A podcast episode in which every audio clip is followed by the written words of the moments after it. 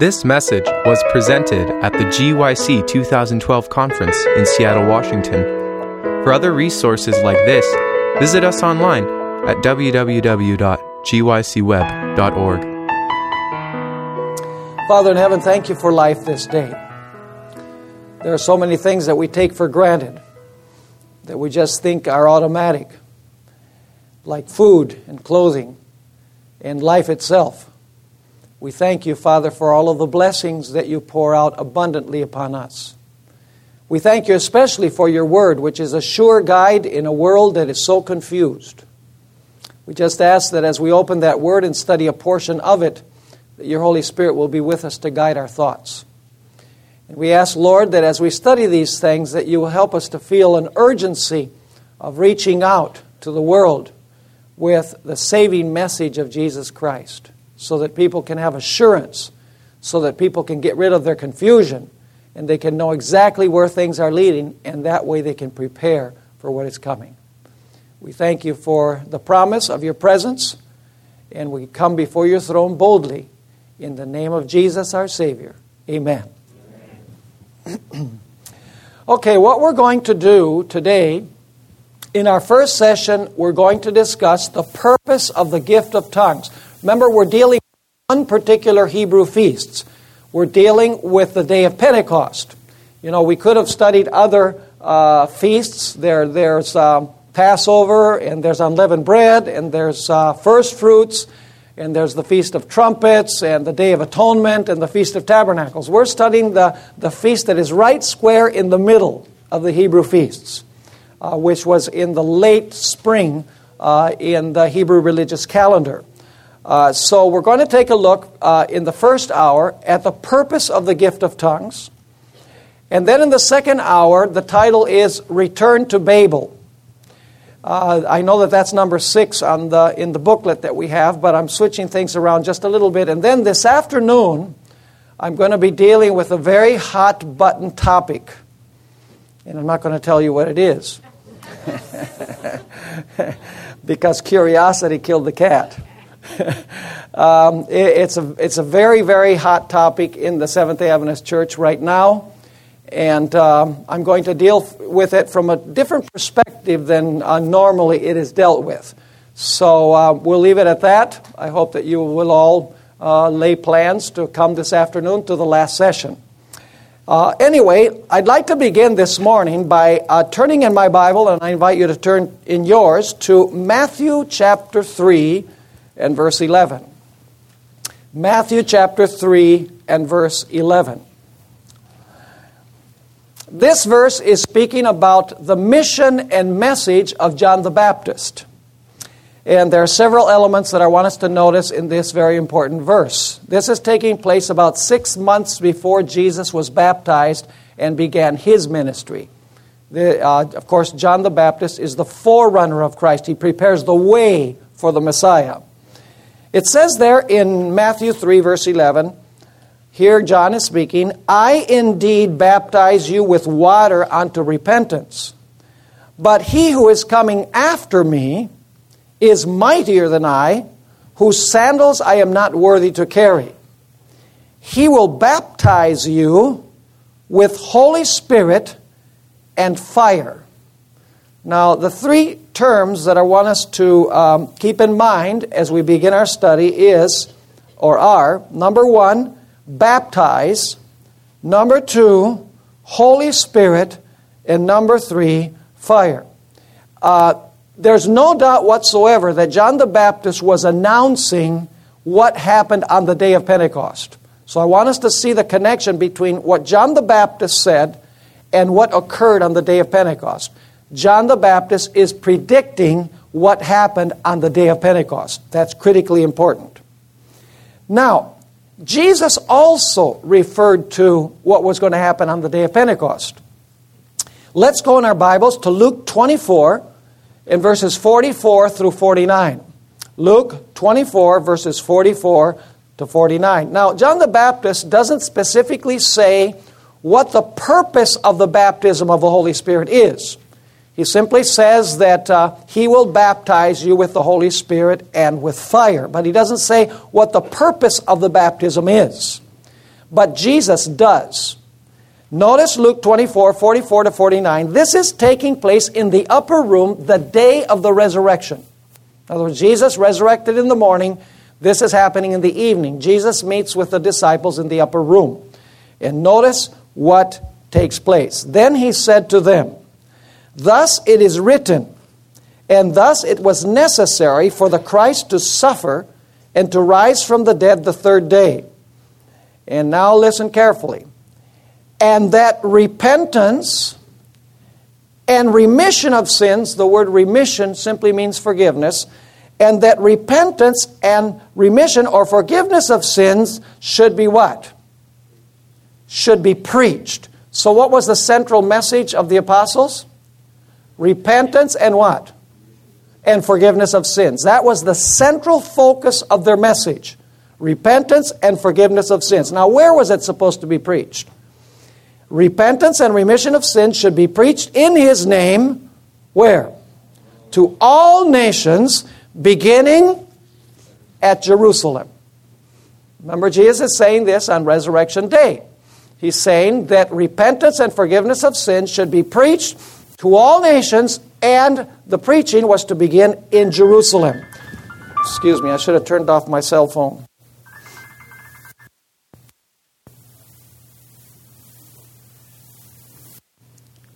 It's one of the organizers of GYC. Well, let me turn it off. There we go. I always tell everybody to turn their cell phone off. And I'm the greatest transgressor. Sorry about that.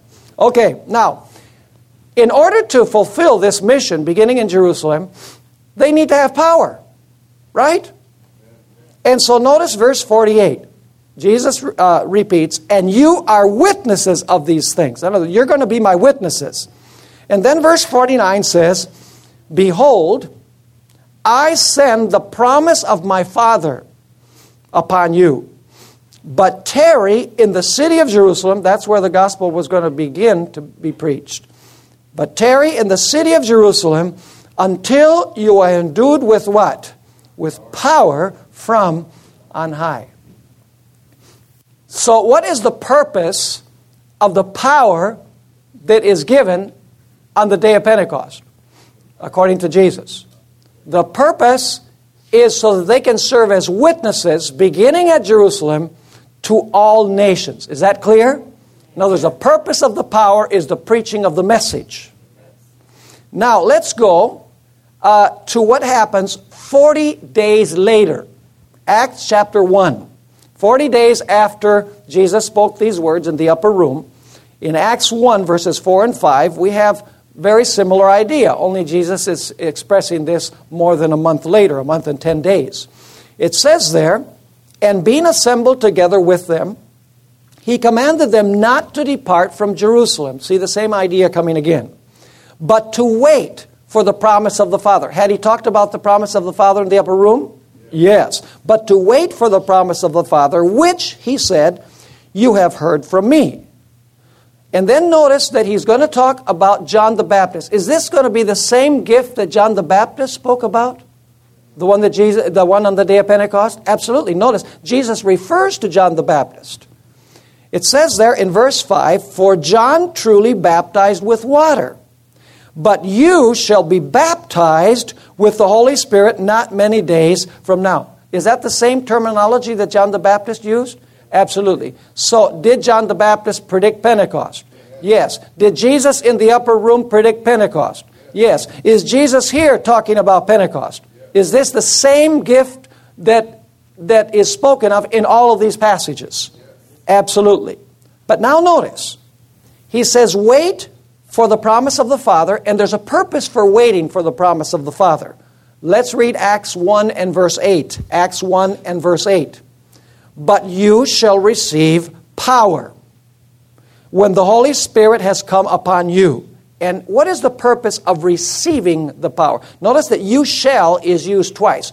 You shall receive power when the Holy Spirit has come upon you, and you shall be what? You shall be witnesses to me in Jerusalem and in all Judea and Samaria and to the end of the earth. What is the purpose of the power? The purpose of the power is not uh, self edification. The purpose of the power is not a shot of spiritual adrenaline. The purpose of the power is not so that you can feel good. The purpose of the power is not even so that you can speak in tongues. The purpose of the power is to share the message. The message about repentance and forgiveness of sins. That is present truth in the days of the apostles. Now we have additional uh, additional truth that we need to link with that these days, but we'll talk about that later. Now go with me to John 7, verses 37 to 39. John 7, 37 to 39. And last year in the seminar I gave here, I referred to this passage, but probably many of you were not here last year. I don't know where you were. You should have been here. Uh, just kidding.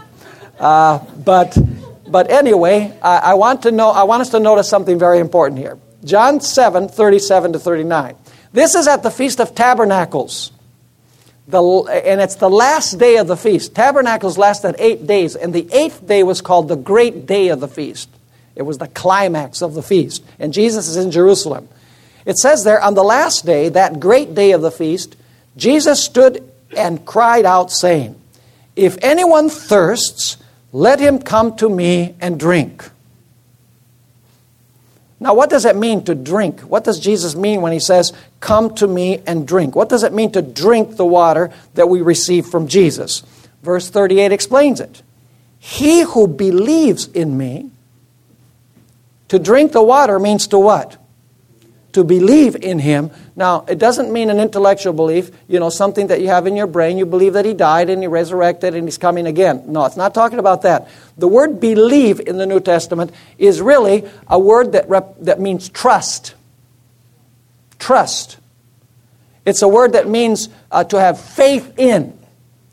And what Jesus is saying is, he, he who repents and trusts in my life and my death will receive the water.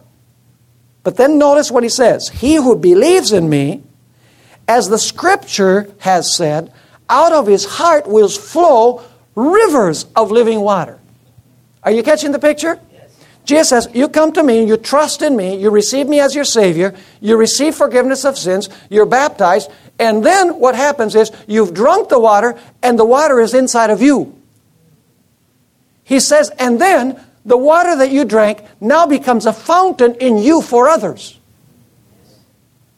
That's why he says, out of his heart will flow rivers of living water. In other words, when you drink of the water, you become a fountain of water. Now, what was Jesus talking about when he said this? Let's read verse 39. But this he spoke concerning the Spirit, whom those believing in him would what? Would receive. For the Holy Spirit was not yet given because Jesus was not yet glorified. Let me ask you, what did Peter do immediately after the Holy Spirit was poured out? What did Peter and those who were present there in the upper room do? They preached. Isn't that right? They preached. Peter preached a, a, marvelous sermon, a homiletical masterpiece. When you really study it, we're going to go through the details of it. In other words, they received the power, and immediately after receiving the power, they are sharing what they received. You know, you go out on a clear night, which I don't think Seattle has very many of them, but uh, if you go out on a clear night and you look into the heavens and you see that beautiful full moon, you know, you look at the moon, you say, oh man, look at that romantic moon. It's so beautiful tonight. You know, that's, uh, you really should not say that about the moon because the moon has no light. What you should say is, Look at the sun. The sun is so beautiful tonight. Because the light of the moon is the light of the sun. The moon simply reflects the light of the sun. That's why Jesus said, I am the light of the world. But he said, You are the light of the world as well. Because he is the sun and we are to be moons. When we receive the light, we give the light. And Ellen White says, if we have no light to give, it's because we have no connection with the source of the light. The greatest evidence that we have the Holy Spirit is witnessing. if we don't feel a passion for souls, for reaching out to other people, for sharing what Jesus has done for us, we have not had that experience with Jesus. It's that simple. When we believe in Jesus and trust in Him and receive salvation and forgiveness of sins, then it will be a delight to go tell other people what Jesus has done for us. We drink from the fountain and then we become fountains. That's what Jesus is saying is going to occur on the day of Pentecost. He's saying, You shall receive power. See, we need to receive something first. You shall receive, you'll drink the water, you shall receive power, but then he says, You shall be witnesses to me. In other words, you will give what you received. Now, let's go and find out who was present there in the upper room when the power was poured out. Acts 1, verse 15, tells us that there were about 120 gathered in the upper room on the day of Pentecost. Now, what I want to do in the next couple of minutes is I would like to go through Peter's sermon, or the events rather, of Acts chapter 2, the outline of the events in Acts chapter 2. We can't study the entire sermon. You know, it really merits sitting down and studying every phrase of Peter's sermon. It's powerful what, what he is presenting on the day of Pentecost uh, after the Holy Spirit is poured out is a powerful sermon. But let me just go through a summary of the sequence of events in Acts chapter 2. Now, in Acts 2, verses 1 to 4, and by the way, you'll have all of this if you give us your email address. You'll have all of this material that I'm presenting here. Uh, in Acts 2, verses 1 through 4, the outpouring of the Holy Spirit is described. It says that a mighty rushing wind, there are tongues of fire, uh, the place shook, and uh, they were all filled with the Holy Spirit, and they spoke in tongues. That's what we find in Acts 2 1 to 4. Now, Acts 2 5 through 8, the following verses, we find that there were many nations present there. And, and we're told that they were bewildered. In verses 5 through 8, they were bewildered, amazed, and confused because they heard these 120 that were gathered in the upper room speaking their languages. You see, they had come from all of the surrounding nations. They were all Jews, by the way. They were not Gentiles yet, they were all Jews. But the Jews had been dispersed. In a few moments, we're going to read some statements from Ellen White. The Jews had been out uh, in the, what is called the diaspora or the dispersion. And when they had gone out to these nations, the second and third generation Jews had forgotten their native tongue. And so they spoke the tongues of these nations. And so, uh, and so they're bewildered and confused how Peter and those who are gathered there are speaking in, the, in their languages. They're bewildered. And then in Acts 2 9 through 11, the, the names of the nations are given. There are about 13 nations that are mentioned present there on the day of Pentecost. And then in Acts 2 12 and 13, once again we're told that they're bewildered. How is it that these, uh, that, that these men, Galileans, are speaking in the languages of the nations where we were born? It's, it's incredible. And so some that are present there say, oh, they're just drunk. So Peter has to stand up. At this point, Peter stands up. Peter hasn't said anything yet. He stands up, and in verses 14 and 15, he says, Folks, these men are not drunk because it is only the third hour of the day. In other words, it's 9 o'clock in the morning. They're getting over their, hang, they're, they're in their, their hangover stage. they're not drinking at 9 o'clock in the morning. Now, I realize that there are binge drinkers that do, but it's not normal. And so he's saying they're not drunk. And then Peter, in verse 16 through verse 22, quotes Joel 2 28 to 32 to explain what is taking place. Did Peter now understand Bible prophecy?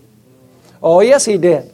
He knew exactly where, where to get the text to show what was happening on the day of Pentecost. Remember, we talked yesterday about the fact that Jesus spent 40 days speaking to his disciples about the things concerning the kingdom of God. He, Jesus had explained these prophecies to them. And now Peter quotes uh, uh Joel 2 28 to 32 to explain what is happening on earth.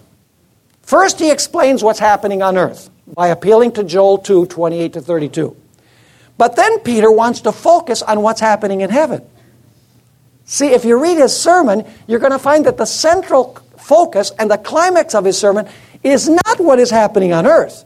He first explains what's happening on earth by quoting Joel. He says, This is what was predicted by Joel the prophet. But then he says, Let me tell you what this on earth really means. And so, summarizing in verses 17 to 36, Peter, first of all, speaks about the life of service of Christ, his life. Then he describes how Jesus was killed. Then he describes that Jesus was buried. Then he says that Jesus resurrected from the dead, as was predicted in Psalm 16, verses 8 through 10. See, he's quoting scripture. And then he goes on to explain that after Jesus resurrected, he was exalted to the right hand of God. See there, that's what we talked about yesterday. Remember what we talked about yesterday? His arrival in heaven and, and how he was clothed as the high priest and how he was anointed with the Spirit. And then the droplets fell to where the disciples were gathered in the upper room. Now Peter is explaining that. He says he was exalted to the right hand of God.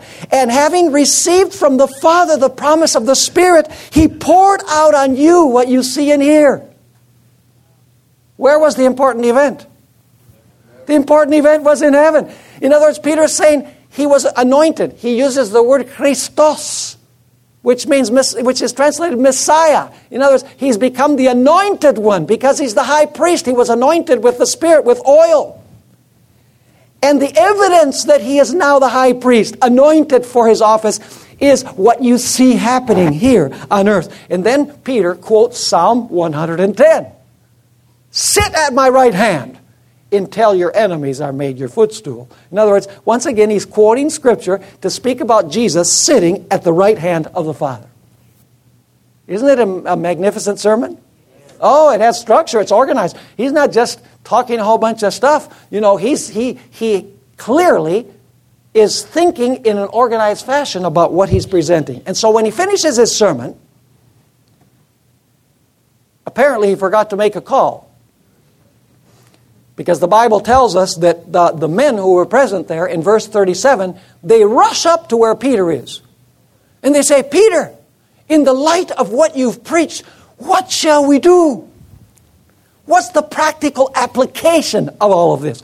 What, what do we need to do in the light of the fact that Jesus is at the right hand of God? He's been installed as the high priest, He's the anointed one over His people. What do we need to do in the light of that? And of course, Peter says in verse 38 what? Repent. Had the disciples repented?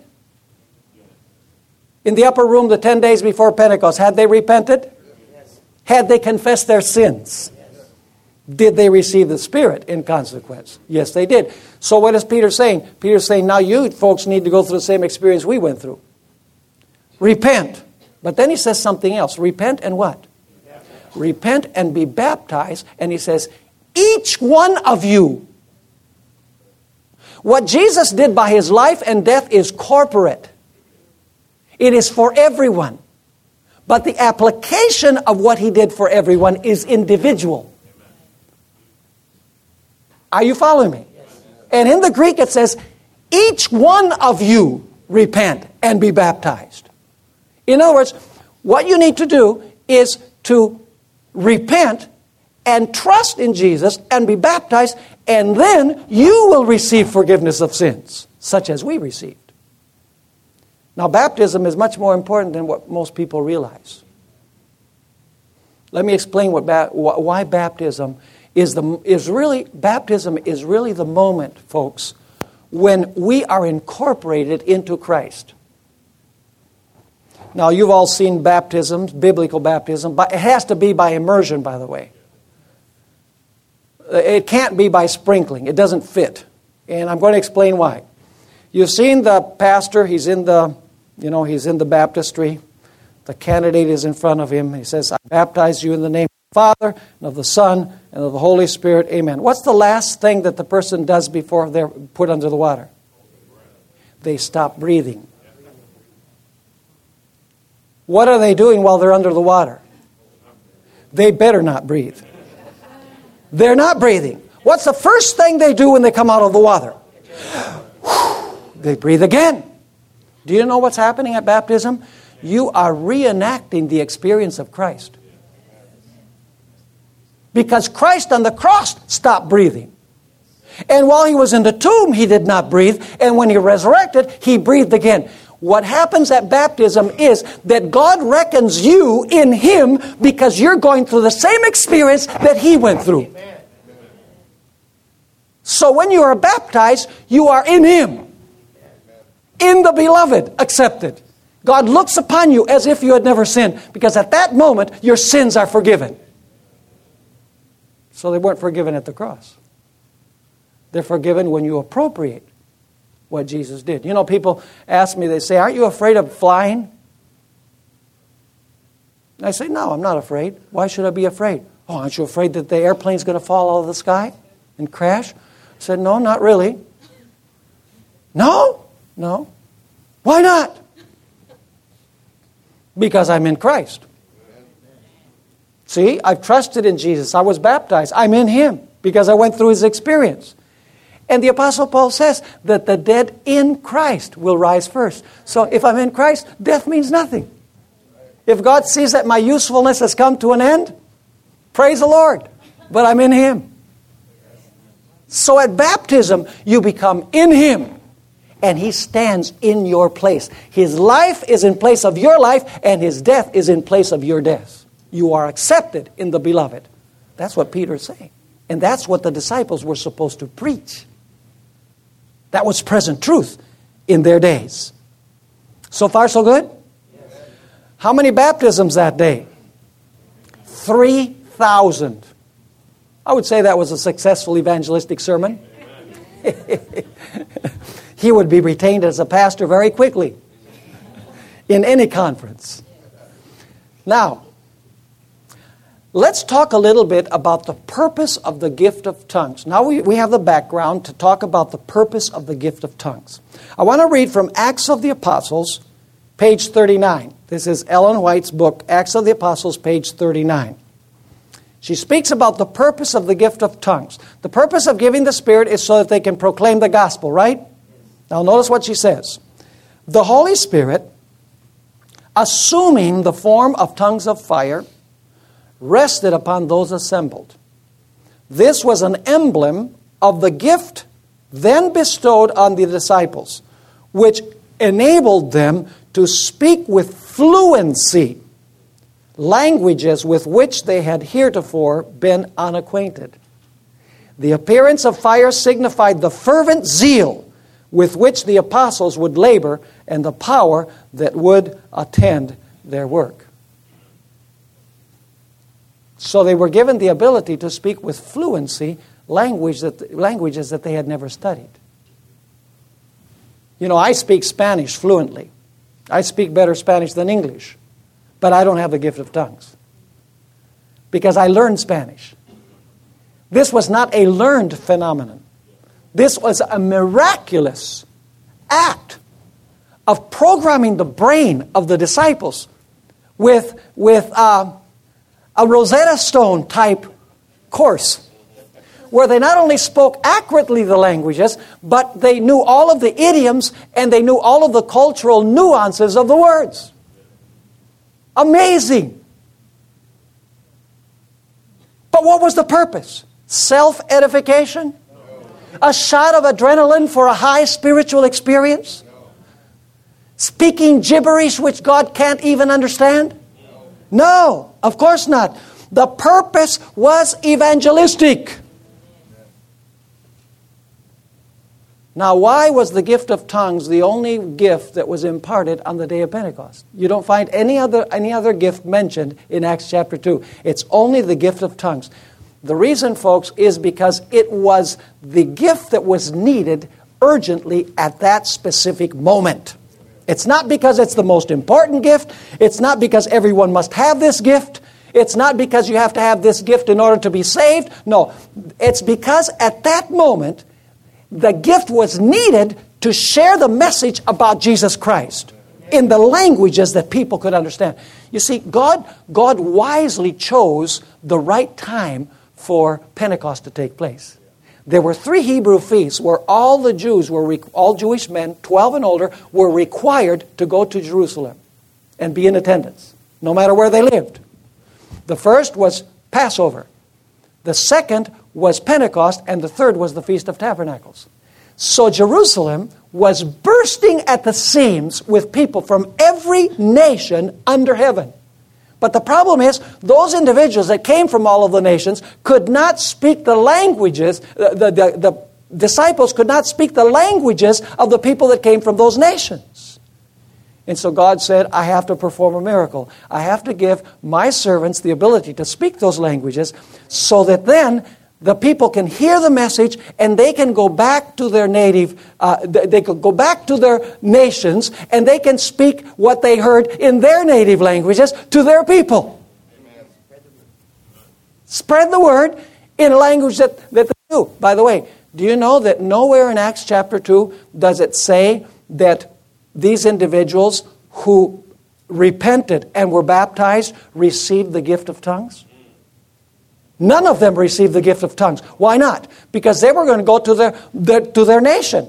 And they didn't need to speak the languages of other nations. All they needed to do was to hear the message in their language and then go to their nation and preach that message in the language in which they were born.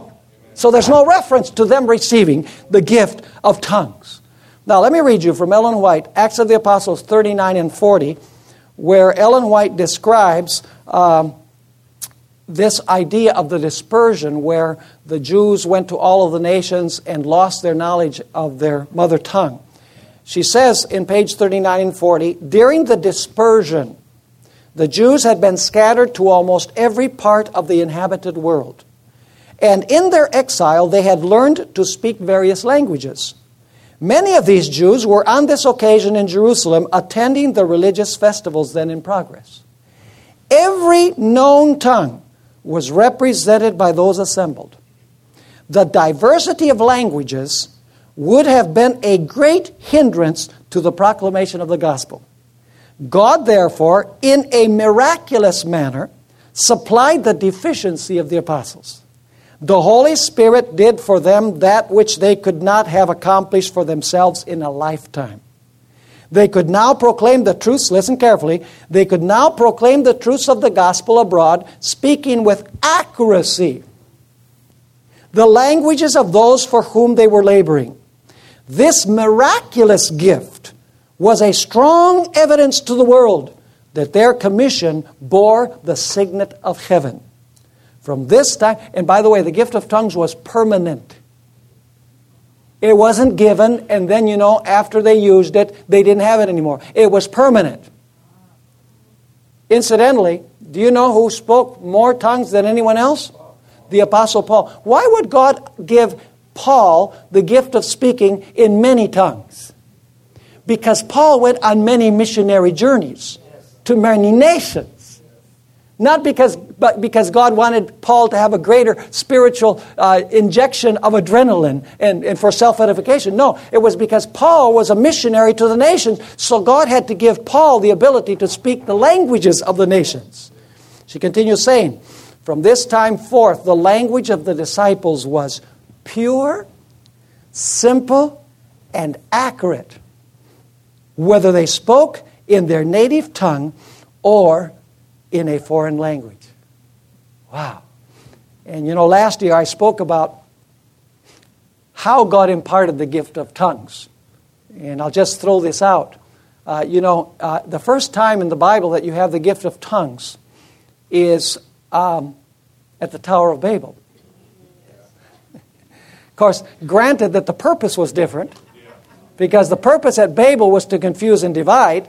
The purpose uh, at, at Pentecost was to unite and to communicate. So there it was to impede communication, here it was to aid communication. But still, God imparted the gift of tongues there and here.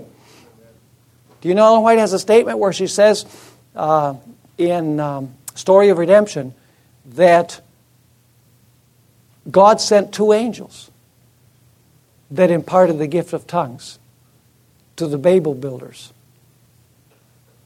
Genesis said the Lord God confused their languages. and divided them on the earth. Ellen White said God sent two angels to confuse their languages and to, div- uh, to disperse them upon the earth. Uh, really, what took place at the day of Pentecost is that God unleashed all of the heavenly hosts to aid the disciples in the preaching of the gospel because they were prepared and ready to receive that aid. See, the angels are the ones that help us in the task of proclaiming the gospel of Christ. Now, let's go through the rest of the book of Acts and study the gift of tongues in the rest of the book of Acts. Go with me to Acts 4 and verse 31. So far, so good? Okay, Acts 4, verse 31. Notice. This is speaking about the gift that is given several days after Pentecost. And this is happening in Jerusalem. It says there in Acts 4, verse 31, and incidentally, before, before we read this text, let me mention that the book of Acts actually gives us the whole, uh, Acts chapter 1, verse 8 gives us the structure of the whole book. Because it says Jerusalem, Judea, Samaria, and to the ends of the earth. That's the way the book of Acts is organized.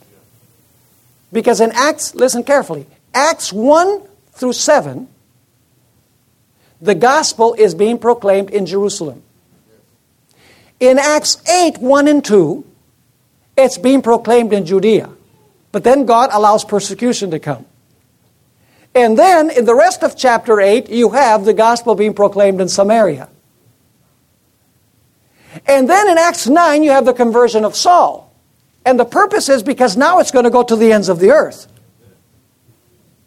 So he's converted in chapter 9, and then Paul and Barnabas are ordained. And then, beginning in chapter 10 of Acts, the gospel now goes to Caesarea and it goes to the uttermost ends of the earth in the rest of the book of Acts. And so the book of Acts is structured according to Acts chapter 1 and verse 8, the order in which the gospel was going to go out. So, first of all, we look at Jerusalem. Acts 4, verse 31. And when they had prayed, the place where they were assembled together, Peter has just spoken, was shaken. And they were all filled with the Holy Spirit.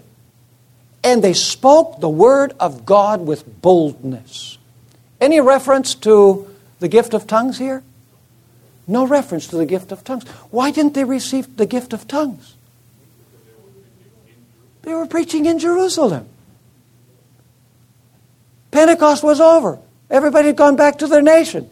They needed to preach in the, in the language of the place where they lived. Now let's go to the next reference Acts 8 14 through 17. Now the gospel goes to Samaria. Acts 8, verses 14 through 17. Uh, you know, the, the apostles preached the word to the Samaritans, and I want you to notice what happens. Now, when the apostles who were at Jerusalem heard that Samaria had received the word of God, they sent Peter and John to them, who, when they had come down, prayed for them that they might receive the Holy Spirit. For as yet he had not fallen upon he had fallen upon none of them.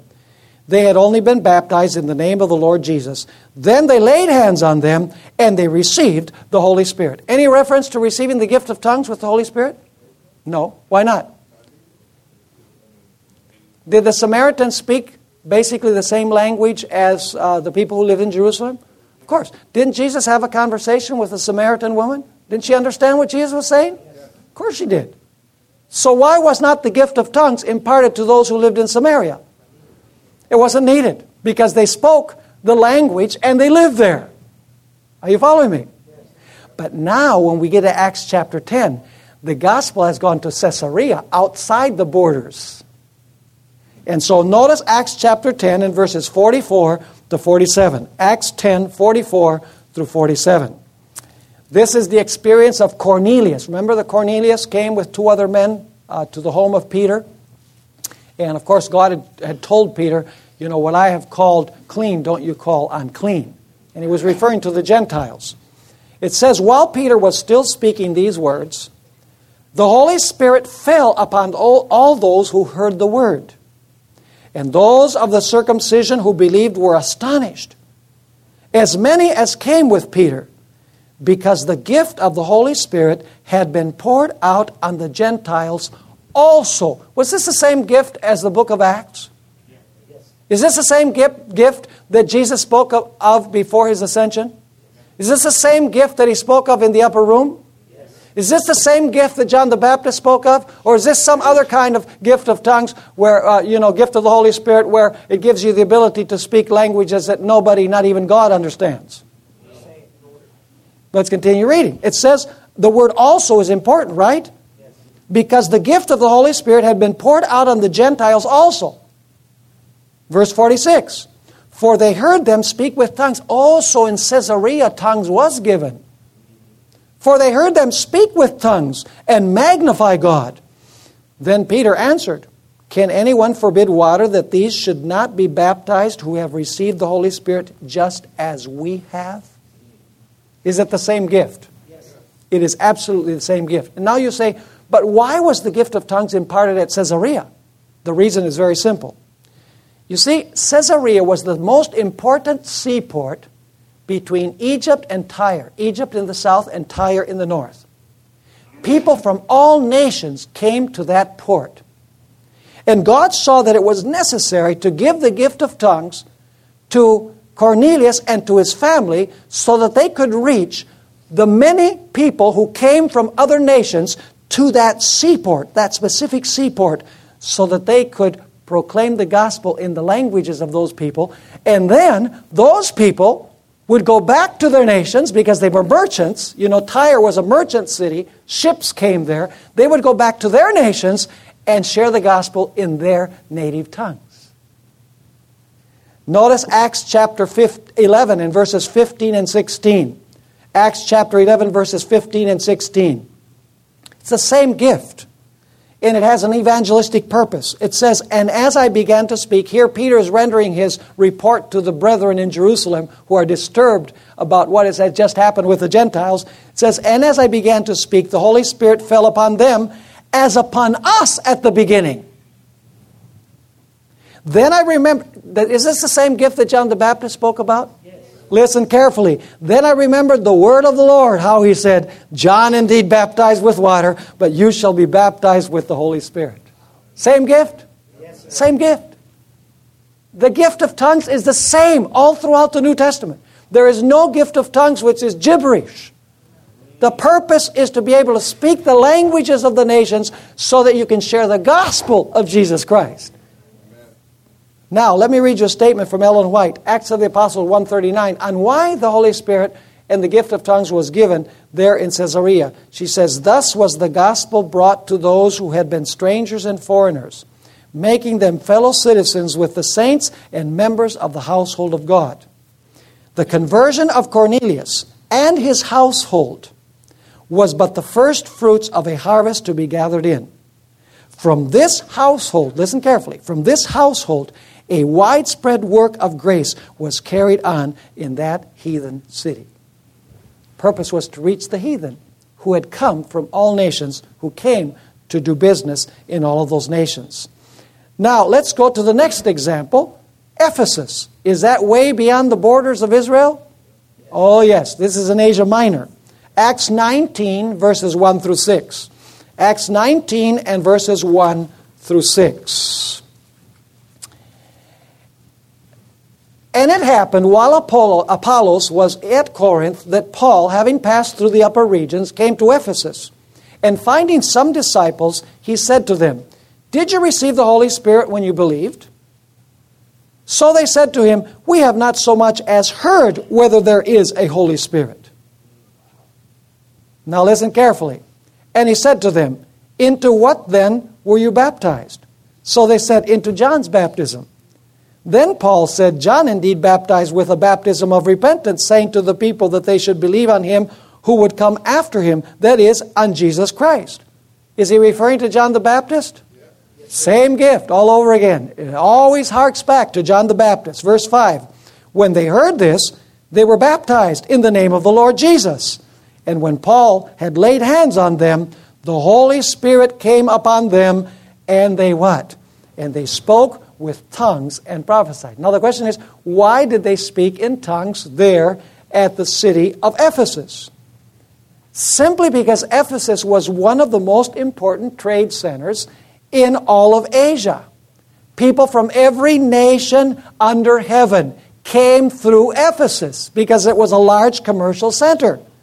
And so God knew that it was necessary for the church members to share the gospel with people from all nations that came through that metropolitan and cosmopolitan city. And so God said, I must give them the gift of tongues so that they can share the gospel with all of the language groups that come through the city. Acts of the Apostles 283. Once again, Ellen White saw this very clearly. She says, with deep interest and grateful, wondering joy, the brethren listened to Paul's words. These are those that uh, we just read about. By faith, they grasped the wonderful truth of Christ's atoning sacrifice and received him as their Redeemer. They were then baptized in the name of Jesus. And as Paul laid his hands upon them, they received also the baptism of the Holy Spirit. Now listen carefully. By which they were enabled to speak the languages of other nations and to prophesy. Thus, they were qualified to labor as missionaries in Ephesus and its vicinity, and also to go forth to proclaim the gospel in Asia Minor. Is that clear?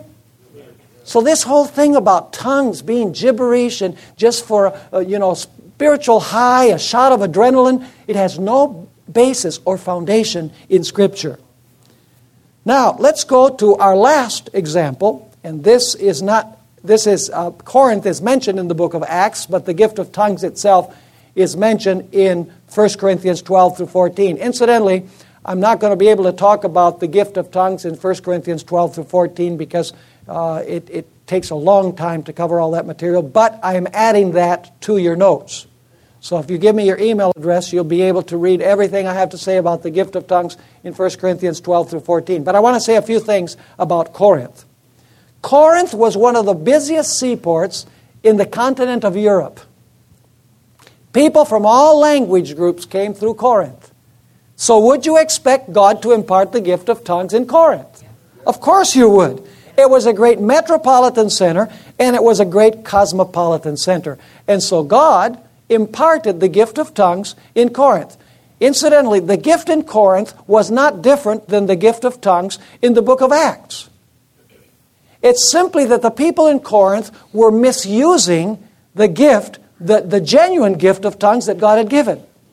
You know, it's kind of like if here we had people who speak 15 different languages of the earth, and everybody started talking in those languages all at once. Would that be confusion? Yes. That would be mass confusion. You know what they were doing at Corinth? They were showing off. In other words, the, the, each one of them was trying to excel the other one by, by showing how he could speak this language that he'd never studied. And everybody was talking languages simultaneously at once.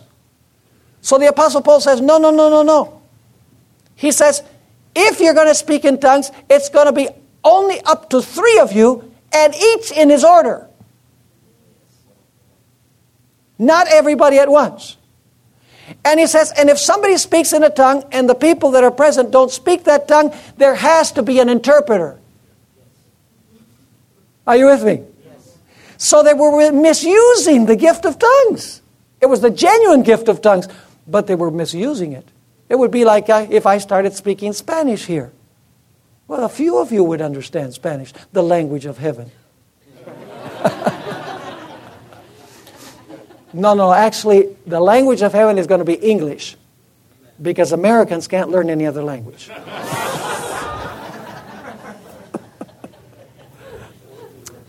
yeah, I'm just kidding, folks. Don't get offended. I'm American too.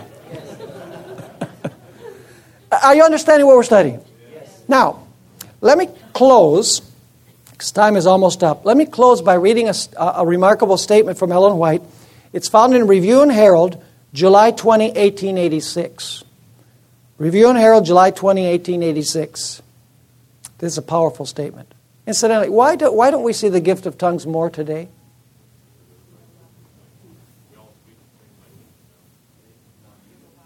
Do Americans need to go down to uh, Latin America and speak uh, have the gift of tongues given to them to preach in Guatemala?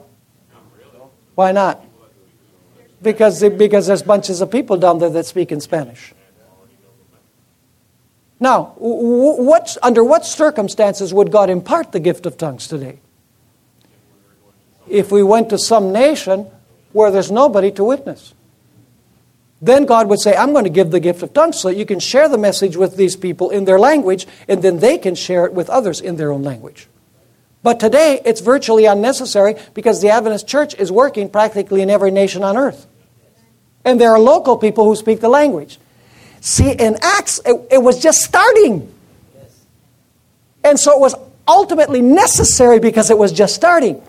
But once the gospel proliferated, the gift of tongues does not become as urgent and as necessary except in special circumstances. Now, let me read you this statement. It is with an earnest longing that I look forward to the time when the events of the, great, of the day of Pentecost shall be repeated with even greater power than on that occasion. Wow. Called the latter rain.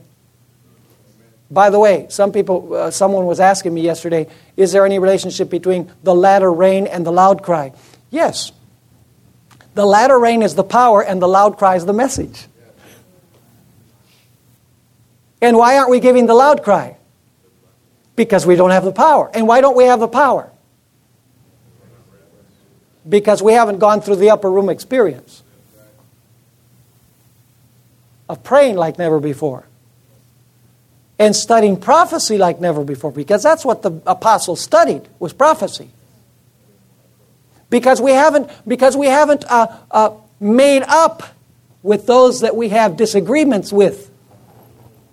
And because we have our own agendas we're more concerned about our homes and our IRAs and our savings accounts and, and investing for the future rather than investing in the cost. One of the characteristics of, of the early disciples was they didn't consider anything that they had their own.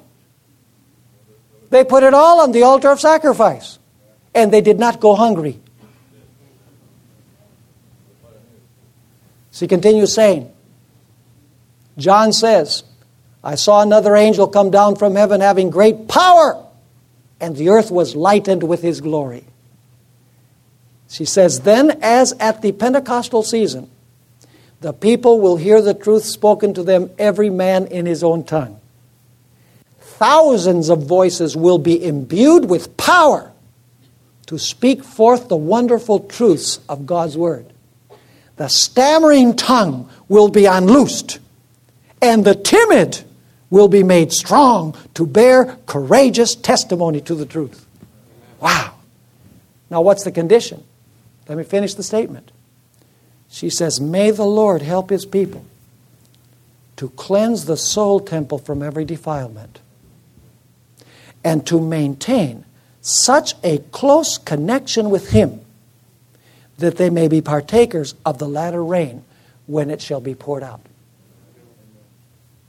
Do you see the relationship there, there between the power and the message? What needs to happen in order to have the power to proclaim the message? She says, May the Lord help his people to cleanse the soul temple from every defilement and to maintain such a close connection with him that they may be partakers of the latter rain when it shall be poured out. What a magnificent promise God has made. And Ellen White says that, that the prophecies that were fulfilled in connection with the day of Pentecost will be repeated on a grander scale and with greater power. Do you want to be part of that? Oh man, I, I, you can't you can't even imagine how much I pray to the Lord that the Lord will, will give me a life long enough so that I can participate in that. It is going to be spectacular, phenomenal. And God is waiting for that to happen to His church. But right now, the church is divided on all a series of issues. Now, don't get me wrong, they're important issues. They have to do with whether we accept the authority of God's Word or not. We can only be united upon the authority of God's Word. We cannot just say it doesn't make any difference if you, do, if you ordain women or if you don't ordain women. Let's just all get along. It doesn't make any difference. It makes a difference. Because we must be built upon the Word of God That's the only true unity. There's only one thing worse than division, and that is unity upon wrong principles. You know, the Christian world's all going to come together in unity. But it's not unity based on God's Word. And therefore, at the end, they will all be fighting against each other. There will be a big division. Because any unity that is not unity upon God's Word is going to fall apart. Well, folks, uh, let's take a break. Five literal minutes. And uh, we will begin uh, 10 minutes to 11, Lord willing. This message was recorded by Fountainview Productions for GYC. GYC, a supporting ministry of the Seventh day Adventist Church, seeks to inspire and equip young people to be vibrant, Bible based, and Christ centered Christians. To download or purchase other resources, visit us online at gycweb.org.